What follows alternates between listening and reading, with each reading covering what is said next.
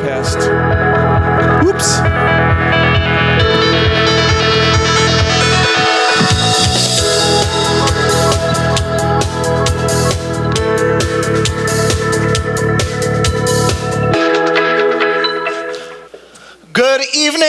Celebration Church. Good to be with everyone tonight. Happy New Year to everyone in Appleton and Stevens Point. All of you in Green Bay, good to have you. Let's all greet each other tonight at all of our campuses.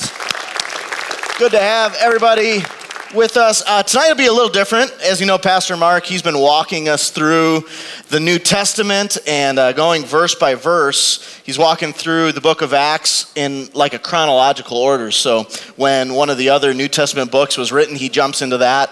And that's what we've been up to. So uh, January will feel a little bit different while we give Pastor Mark a little time off. So tonight, I wanted to kind of set up a season that we're calling our church into and we're calling our church into a season of prayer that we're calling 21 days of prayer.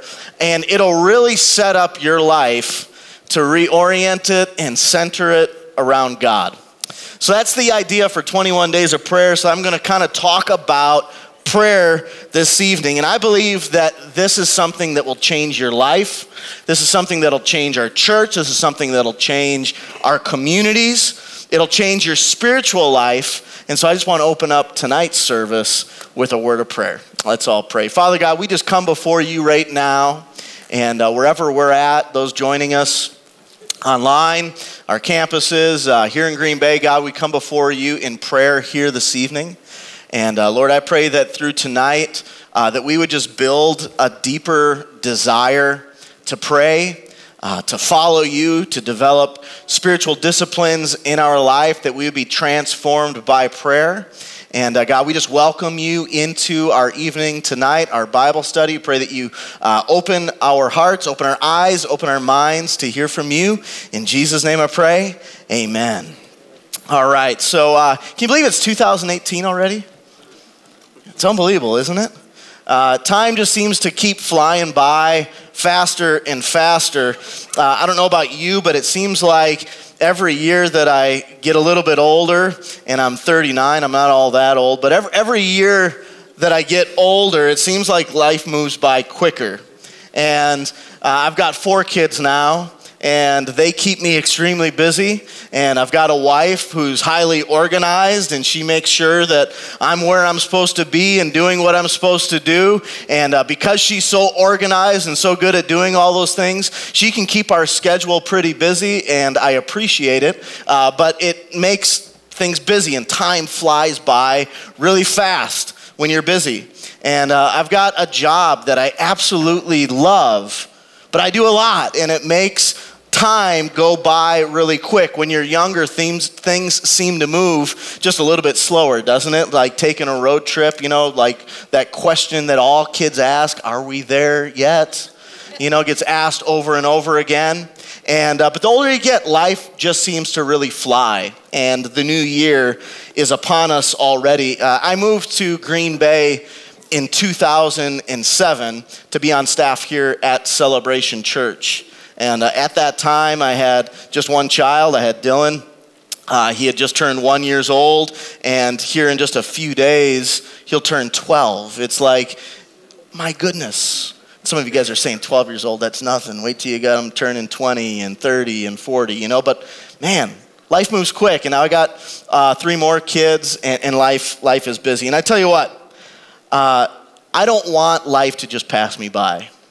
Uh, I want to squeeze every drop out of life. I don't want to stop without smelling the roses, you know? And I know a lot of you can probably relate to that without slowing down uh, enough to continue growing as a person.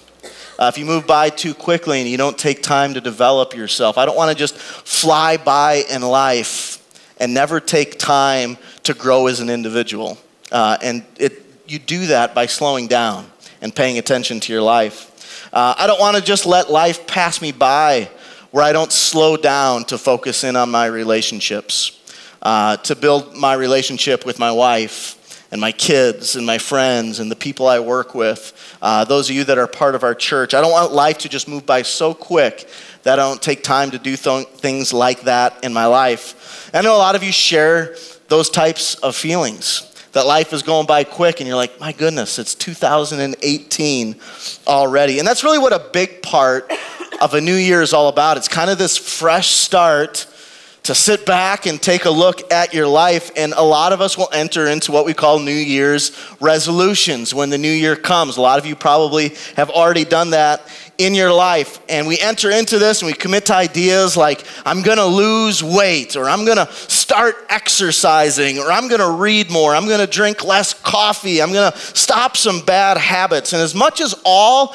of those things are great and we should do those things in our life and it's good to develop yourself, the same holds true in your spiritual life. And if you're not careful, time will just fly on by and you won't have taken any time to develop your spiritual life. And then day by day goes by, and days turn into weeks, and weeks turn into years. And if you don't take time to develop your spiritual life, it'll just pass you by, and you wouldn't have grown any in your Christian walk. So tonight, we're going to talk a little bit about that because I don't want time to fly by with me not focusing in on my spiritual life, and I don't want it for you guys. I don't want it for the people that go to our church. I want you to take time to develop your spiritual life. I want you to become all who God's created you to be, and that's really what this 21 days of prayer is all about. It's about taking time to pause as we head into the new year and center your life around God. You know, there's as we grow in life, if you're going to develop a good habit, if you're going to start exercising, if you're going to eat well, all these different things. Same is true in our spiritual life. It's, it's true of getting an education. It's true of saving money. It's true of having a good marriage and relationships. There's kind of three phases to growing in your life, three phases to the process of growing. And the first one is this it's desire. You've got to want to go there, first of all. You've got to want some change in your life. And it's that way if you're going to develop the habit of prayer. You've got to want to pray. So if you're going to grow in prayer, it starts with desire. And that's really that's all I'm asking for tonight is just to hopefully build inside of you a deeper desire to want to pray. The next phase is that desire needs to lead into some discipline. Uh, if you're going to have something in your life that you're going to build, whether it's a great marriage a great business, or if you're going to grow in prayer, you're going to have to move from desire to discipline. You need to put these things into practice. And here's the deal when you start putting in a discipline in your life and you start practicing something, it's not always going to go great to begin with. You know, my, my son Dylan, he's learning how to play basketball right now. It's his first year being on a basketball team, and it's been a ton of fun to watch because when he first started playing basketball, he really didn't know a whole lot about what he was doing. But by this time, I can go to a game and man, he's learning how to dribble, he's learning how to shoot the ball, he's learning how to play with the team. And the more he does it, the better he gets. But some of those first practices and some of those first games, it was kind of funny to watch this whole team of kids that's learning how to do this for the first time fumble about, right? But the more you do something, the better you get. And it's like that with prayer. Uh, prayer might not feel great when you first start out. You might feel like you're fumbling around and you don't quite know how to do it. So tonight we're going to teach a little bit about prayer, just like a basketball coach is going to teach a little bit about how to play the game of basketball. So it starts with desire, and then you, you move into discipline, and then ultimately it turns into delight. If you do those first two things, it will ultimately turn into delight. It'll become something that's a joy for you in your life. Uh, if you're terrible at golf, it's not much of a joy. But the better you get at golf, the more fun it is to swing and hit the ball and see it go flying. And that's what prayer is like. The better you get at it, the more joy it will bring you in your life. So you got to move from discipline to desire, and then ultimately it becomes a delight in your life. And I want to encourage you to do that, to experiment with me just here a little bit. Whether you've been a Christian for a long time, and some of you have, and maybe, you would say, you know what, I've been a Christian a long time but I've never been successful at developing a lifestyle of prayer. Or maybe you're brand new to faith and you're just figuring this stuff out. Well, I want to help you with your prayer life tonight because a lot of people simply don't have a prayer life because they don't know how to pray. So, real practically, I talked a little bit about this on Christmas Eve. You got to kind of develop a strategy of prayer in your life. And, and I just want to give you two words. And if you remember anything from tonight, just remember these two words, and it's this pray first. Can we all, at all of our campuses, can we all say those words together right now? Let's say this together. Pray first. That if we would pray first before you get out of bed in the morning and your feet hit the ground, that you just start your day in prayer. And there's so many things that fight for our attention, especially when we first get up. Uh, I sleep my, next to my bed, and maybe you just need to change some habits, but next to my bed, that's where my phone charges. That's where my, my watch charges, all of those things. And I can wake up to all these dings, you know? Ding, ding, ding, ding, ding, ding, ding all these things are happening, and I've got alerts on my phones, and text messages, and emails, and Facebook notifications, and Instagram, and whatever else has been going on on the cell phone. And man, you could wake up and you could spend the first part of your day just catching up on those things in life. But what would life look like before you open up the phone? You'd spend a little time with God before you move on with your day, before you send your kids off to school, before you go to bed at night, before you eat your meal, if you would just pray first. In every situation that we would pray first. 1 Thessalonians chapter 5, verse 16 through 18 says this. It says, Rejoice always, pray continually, give thanks in all circumstances, for this is God's will for you in Christ Jesus. So, how do you pray continually? Do you do this just by stopping everything in your life and now it's all about prayer? No, it's just about incorporating the everyday things of life and bringing God into the mix of it and praying in your life. It means that in every situation in life, let's bathe it in prayer, that we would pray first. And what we're all guilty of, I'm guilty of this too, is that we make a big mess out of something, we act first, and then we pray and ask God to bail us out. And what I'm saying is that prayer should be our first response, not our last resort.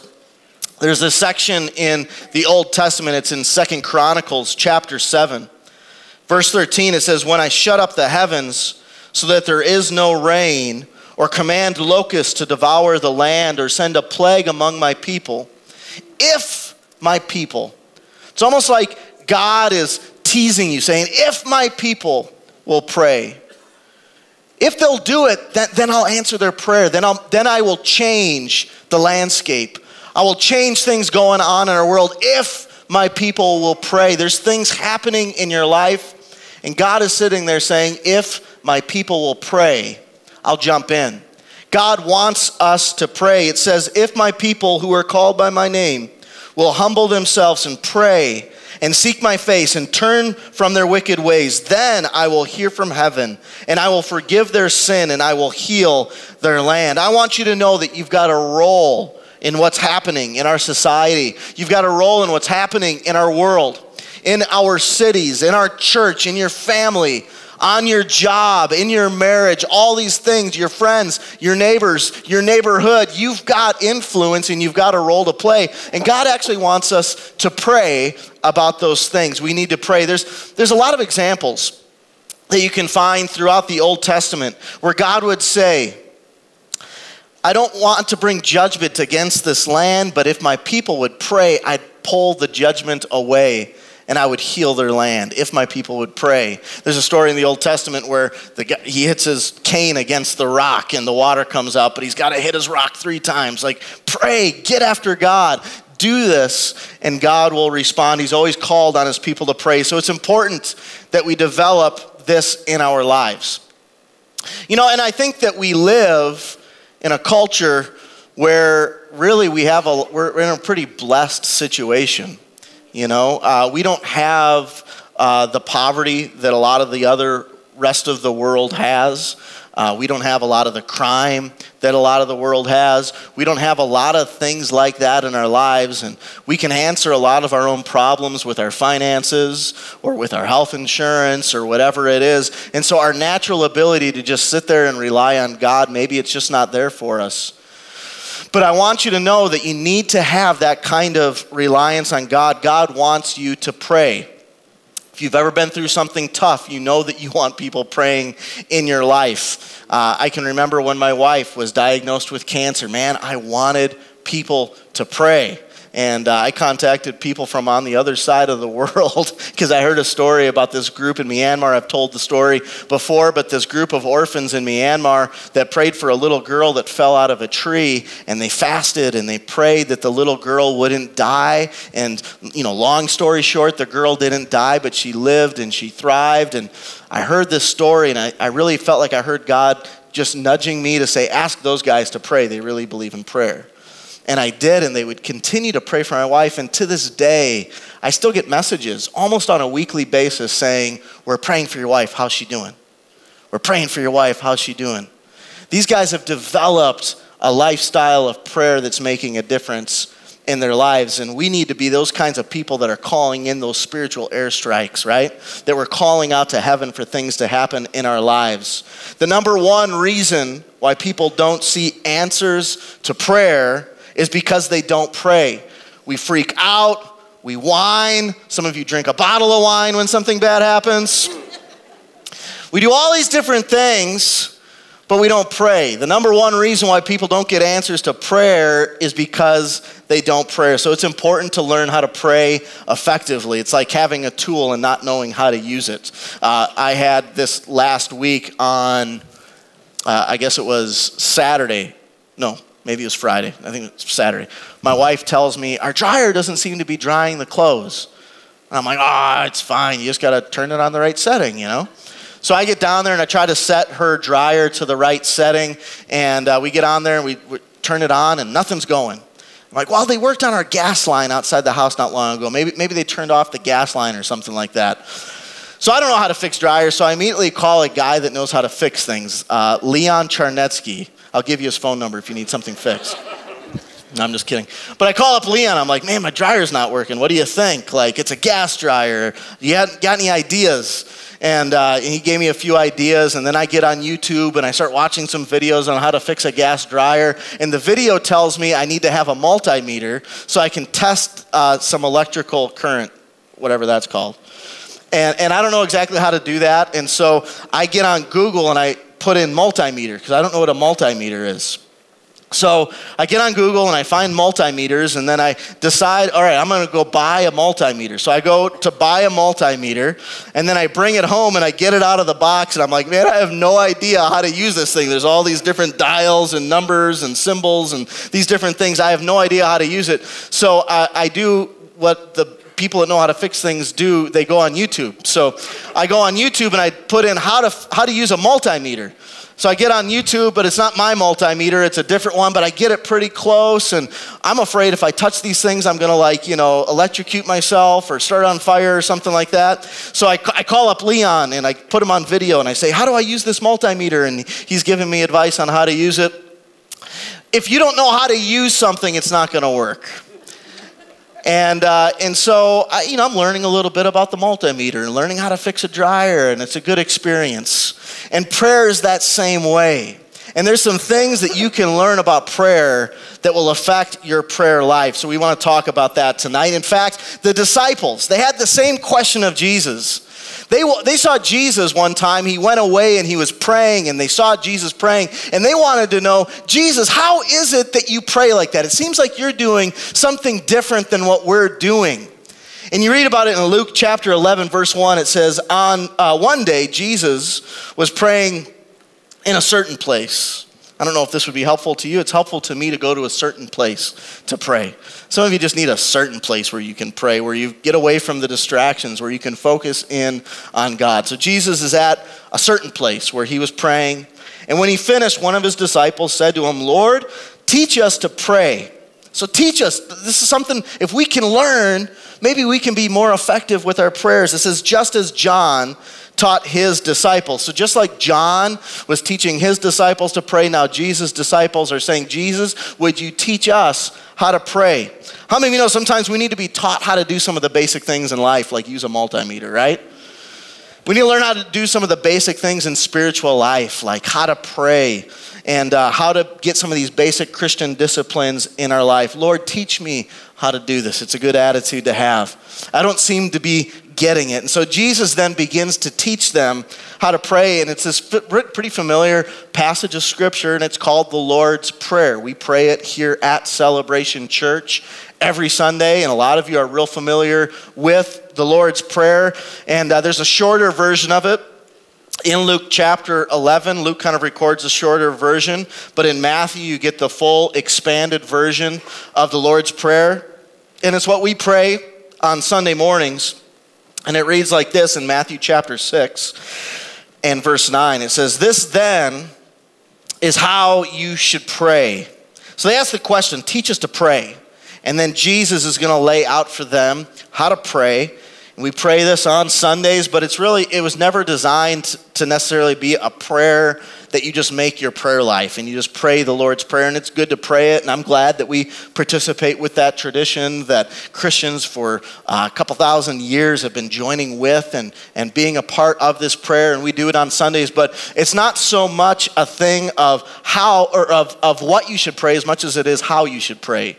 Jesus is really laying out an idea here for us about how we should pray, not what we should pray. So, is it wrong to pray the Lord's Prayer? It's not.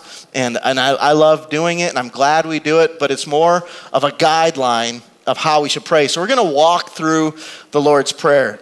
and over the next couple Wednesdays, we're going to do the same thing. We're going to spend a little time walking through it because it's really kind of a series of steps that if you do this, you're going to have a more effective prayer life. So tonight, we'll look at just a couple of those. It's okay to pray it, but it's giving us more of a guideline of how to pray. So, how do you pray? There's distinct elements in it that we'll look at during this season of prayer. So we'll read the, the Lord's Prayer. It says, Our Father in heaven, hallowed be your name. Your kingdom come, your will be done on earth as it is in heaven. Give us this day our daily bread. Forgive us our debts as we also have forgiven our debtors. And lead us not into temptation, but deliver us from the evil one. And then it says, For if you forgive other people when they sin against you, your heavenly Father will also forgive you. It's just kind of reiterating that point that it's important that we have forgiveness towards others if you expect God to have forgiveness towards you. It says, uh, But if you do not forgive others their sins, your Father will not forgive you your sins. So the first part of the Lord's Prayer we'll look at is that first phrase. It says, Our Father in heaven. So, number one, if you're going to have an effective prayer life, you need to connect with God relationally. The first thing that you need to realize when you come to God in prayer is that God is our Father, that there's a relationship with God because of what Jesus Christ did on the cross. See, without Jesus, God, He's distant. That there's a wall between you and God, and that wall is made out of sin and it separates us from God. But Jesus came so that that wall would be broken down. That when you put your faith in Jesus, the wall comes down, and now you have direct access to God the Father, and you can come to Him in prayer. There's no longer a wall and you can have direct access to God. Jesus died, his body was broken, his blood was shed so that the wall could come down between you and God, and you could have direct access in prayer. Some people think, you know, if I could just be religious enough, then I could have access to God. If I could just be good enough, if I could just be nice enough, if I could do all of these things, then I could break that wall down and have access to God. But the only way to have access to God is faith in Jesus Christ. It's the only thing that'll break that wall down. In Romans chapter 8, verse 15, it says, You have not received a spirit that makes you fearful slaves. Instead, you received God's Spirit when He adopted you as His own children. Now we call Him Abba, Father. That word Abba is just the word that the kids use in that day for daddy. You know, it's my kids coming to me and saying, Daddy, Daddy, Daddy, Daddy, I need something. And I love it when my kids come to me and say, Daddy, I need something. That we don't have to pray to God as some distant being out there Rather, he's a father. He is near and he's close. My kids, especially Jude, he's always asking me for juice. Uh, Jude's my four year old. He's addicted to juice. You can be praying for him during our 21 days of prayer. Uh, he's got his habit. He's got to have three cups of juice a night. And they've got to be laid out just perfectly for him.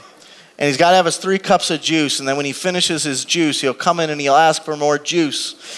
And he's addicted to juice and he's got to have juice. And when he comes and asks for juice, he doesn't come in and say, Dearest Heavenly Father, thou, could you please, Heavenly Father? No, no, no. He just comes to me and says, Daddy, give me some more juice. And he comes to me and I love, actually, I don't. I hate getting him juice at night. Because I'm dead asleep. So don't wake up God. No, I'm just kidding. Uh, but I love it when my kids just come to me and they ask me for what they need. They don't need to come to me in some extremely formal way. They can come to me like a child comes to their father. It's how my kids come to me, and it's how you can come to God, our Father in heaven. God wants you to be close to Him and not distant. Uh, Hebrews chapter 4 and 16 says it this way It says, Let us then approach God's throne of grace with confidence that we may receive mercy and find grace to help us in our time of need. We can go to God with great confidence with what our needs are. That we can go to God in that way, no matter how jacked up you are, no matter how messed up your life is, that you can run to God with confidence, not because you're confident in yourself, but you're confident in Jesus Christ, who covers a multitude of sins. That if your faith is in Him, He's faithful to forgive you, and that you can go to God with confidence. Matthew chapter 7, verse 7 says, Ask, and it'll be given to you. Seek, and you will find. Knock, and the door will be open to you. Knock, knock, knock, knock. Knock on the door. My son, he doesn't need to knock on the door. He knows he can just open it right up. That's how God is with you. You can walk right in. God is waiting for you. He says, Do it, and the door will be opened. For everyone who asks, receives, the one who seeks, finds, and to the one who knocks, the door will be opened. Which of you who has a son that asks for bread will give him a stone? Right? If my son asked me for a sandwich, I'm not going to hand him a rock. I'm going to give him a sandwich. I'm not going to tell him to chew on rocks. It says, Which one of you, if your son asks for a fish, we'll give him a snake. How many of your kids eat fish? Any of them? No? My, my, my daughter will eat salmon. The rest of the kids are all afraid of fish at this point. But if I give them, if they ask for steak, man, they love steak, but I'm not going to hand them a snake. I'm going to give them a steak. And if you give them that, it says, we who are wicked, evil people, it goes on to say, if we will give our kids good things, how much more would your heavenly Father give good gifts to those who ask him. God wants to bless you in your life. God wants to answer your prayers. Sometimes the answer is no. God knows what's best for you. Sometimes you're asking for things and God doesn't give it to you. God is the God that sees the beginning, He sees the end, He knows what you need. And sometimes the answer is no, but He wants you to have a relationship and He wants you to connect to Him. God is our Father. Now, He's not a grandpa, He's not the crazy uncle that gives the kids candy and does whatever He wants with no discipline, right? He's not Santa Claus. God is our Father, He's not our grandfather. So, number one is connect with God relation, relationally. Our Father who is in heaven. Our God is in heaven and He sees all, He knows all, He sees the beginning from the end. He knows what's best for you. He will open the doors that need to be opened, He will close the ones that need to be shut, and you can put your trust in God. So pray to your Father who's in heaven. Number two, is worship his name. The next line in the Lord's Prayer is, Hallowed be your name. Now, what Jesus is talking about here is having an attitude of praise, having that disposition of praise towards God. There's this story in the Old Testament, it's in Exodus chapter 17, verse 8. Verse 13, it says this. It says, The Amalekites came and attacked the Israelites at Rephidim. Moses said to Joshua, Choose some of our men and go out to fight the Amalekites. He says, Tomorrow I'll stand at the top of the hill with the staff of God in my hands. So Joshua fought the Amalekites as Moses had ordered, and Moses, Aaron, and Hur went to the top of the hill. And as long as Moses held his hands up, the Israelites were winning. It was this position that he was modeling, this position of praise and worship. If his hands were up, they were winning the battle. But if his hands were lowered, the Amalekites were winning. When Moses' hands grew tired, they took a stone and they put it under him and he sat on it.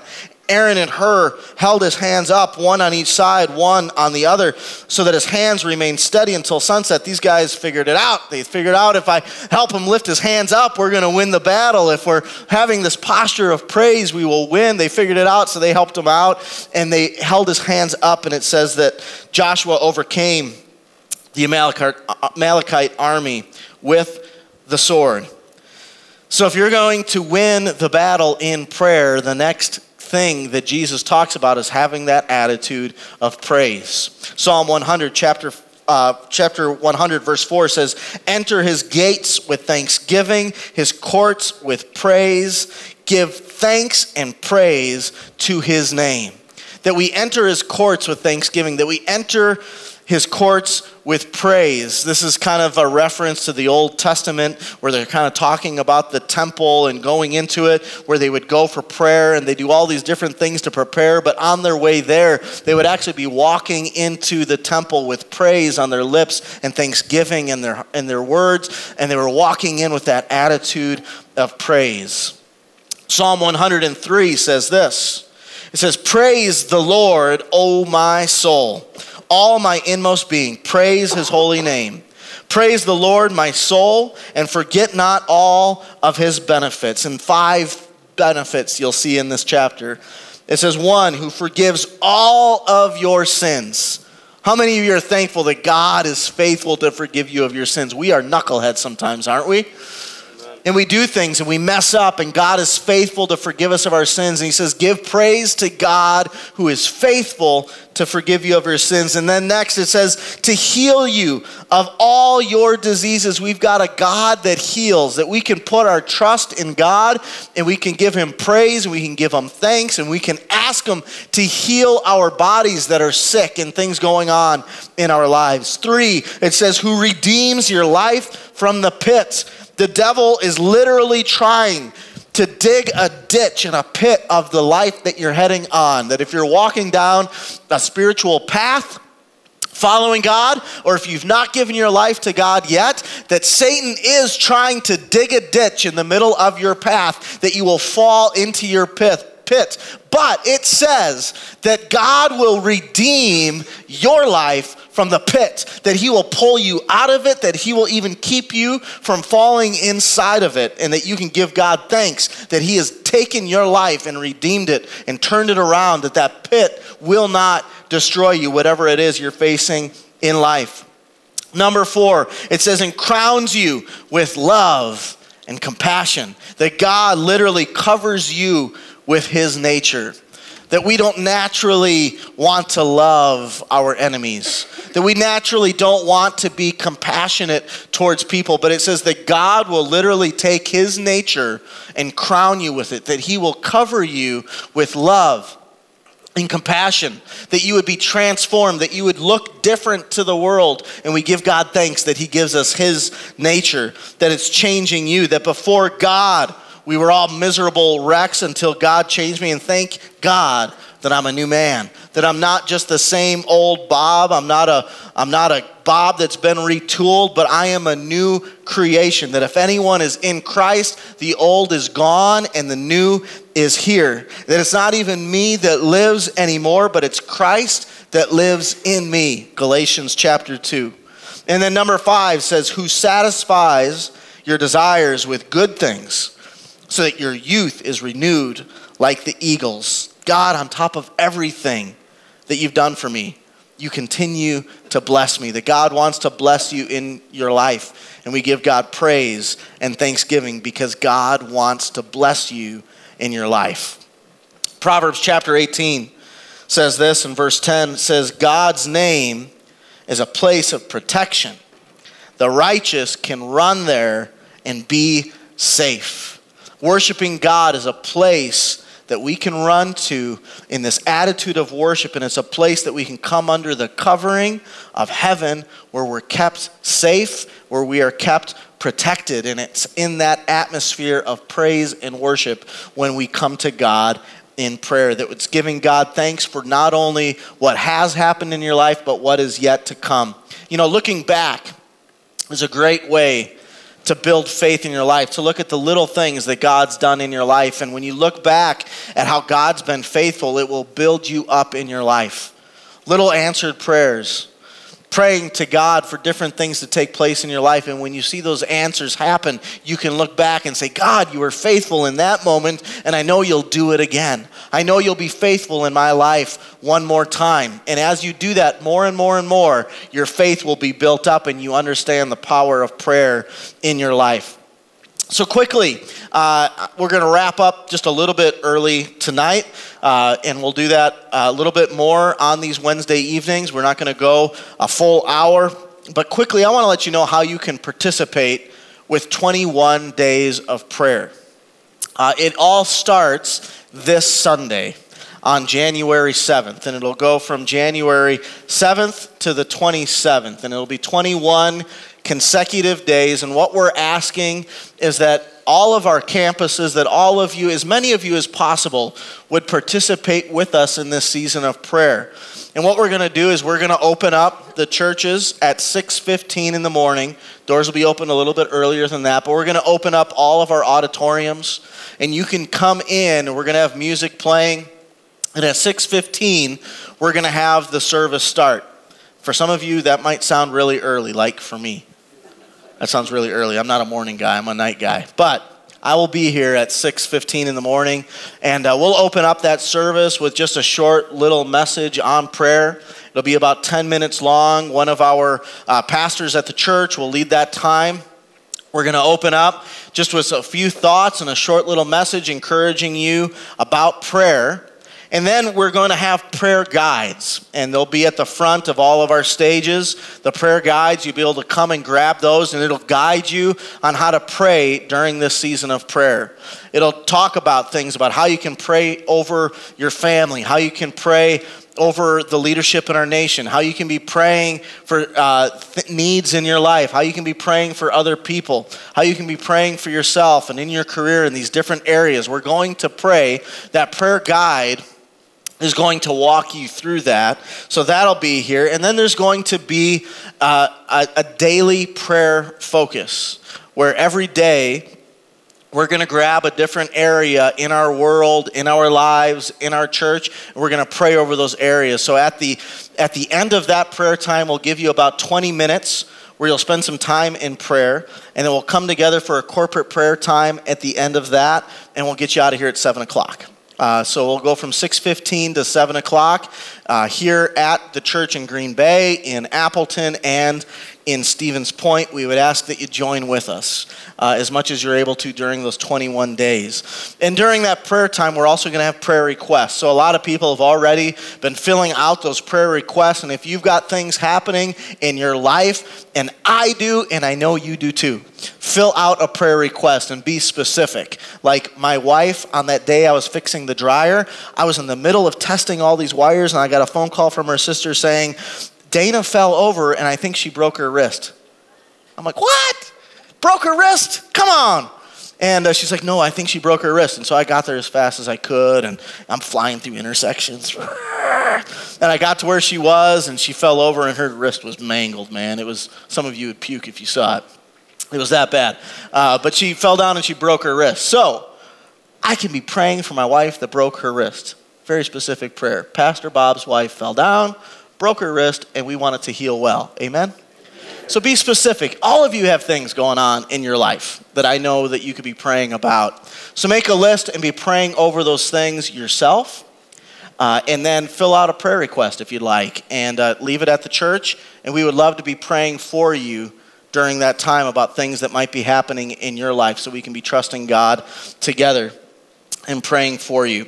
So do that. We'll be praying over those prayer requests. And then lastly, we will be fasting. So we're going to take 21 days and we're going to fast. It's, uh, it's New Year's, so hopefully that almost sounds like fun, right? Because fasting is not very fun. In fact, it's pretty terrible and it goes by pretty slow. It's not very fast if you've ever tried doing it before. Uh, but it's New Year's and maybe you could tend to lose a few pounds anyhow, or whatever it is, but we're going to fast. And for some of you, maybe it's not food, maybe it's something like coffee, or it's something like sugar, or maybe you want to give up social media, or whatever it is, but we're going to fast. And the idea of fasting is that you give something up to make room for God in your life. Jesus talks about it in Matthew chapter 6. He says, When you fast, he doesn't say if you fast, he says when you fast. That as Christians that we should develop the habit of fasting in our lives. So if you've never developed the habit of fasting in your life, sorry, this cord's driving me crazy. I've got a cord falling down my shirt. Um, if you've never fasted in your life, you should develop a habit of doing that in your life where you make space for God. Traditionally in the Bible, they would give up food. And they would give, maybe for you, it doesn't look like giving up food for a long period of time. Maybe it looks like a meal, skipping lunch. Maybe it looks like cutting certain things out of your diet. Maybe it looks like cutting out coffee. Maybe it looks like cutting out social media. But whatever it is, do something because when you do, it will help center your life around God. It'll make you dependent. When you're dying for that food or that thing that you're giving up, it helps you acknowledge that, God, I need you more than I need coffee in my life. God, I need you more than I need uh, this meal. God, I need you more than I need to check what's going on on Facebook or whatever it is. Take time and fast, and it will change your life. When you see that things are going well in your life, and some of you things are going great, and you don't have a lot of desperation towards God, what fasting will do is that even if things are going great, it'll create some desperation inside you when you're craving that thing that you gave up. And it's in that desperation that you turn towards God and you invite Him into that space. That we rely on Him and we reorient ourselves towards God. So, again, this all starts on uh, January 7th. It's this Sunday. And it's Sunday. And the focus of that day is we'll be praying for our church services. And uh, this is a Wednesday evening. Most of you that come on Wednesday, are really people that kind of think of yourself as, as core people within the church. And uh, you know that there's a lot of people that come to every single one of our campuses that don't know God. We're going to be praying for the lost, people that don't know God yet. We're going to be praying for the person that's preaching on that Sunday morning. We're going to be praying over Pastor Mark, who's our lead pastor. We're going to be praying over people that come in and they're hurting and they need to get a fresh touch from God. We're going to be praying over those things on Sunday morning. So it'll even be happening on Sundays. You can join us inside of our sanctuaries at every single one of our campuses on Sunday morning uh, and do that. So we'd ask that you join with us and join with us in fasting as well. John chapter 15 and verse 5, as we close, says this says, I am the vine, you are the branches.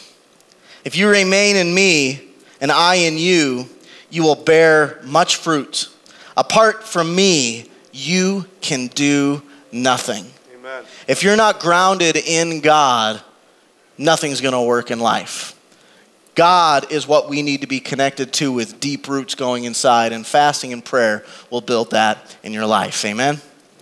I'm going to pray, and then uh, as we dismiss, just know this we finished up uh, 15 minutes earlier than normal tonight, and uh, just give the uh, kids down at that end of the building, also give the youth down at that end of the building, their programs don't end here for another 15 minutes. So if you want to stick around, you can do that. Uh, if you've got kids and just hang out, grab a cup of coffee, chat with somebody, we'd appreciate that.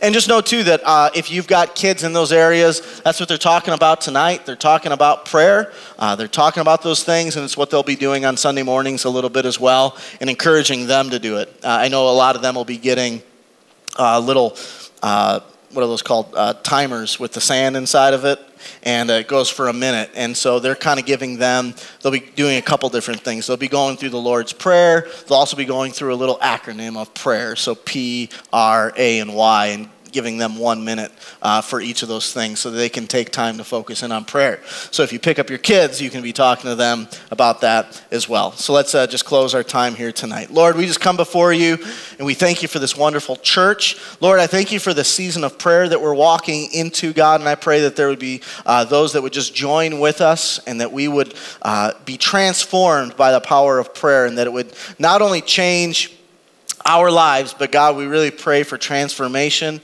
in our church. We pray for transformation in our communities, in the world, and the different areas that we touch and impact. God, I pray that you would be with us here tonight. We just give you praise and thanksgiving. In Jesus' name I pray. Amen. God bless. Thank you. Have a wonderful night. Bye, campuses.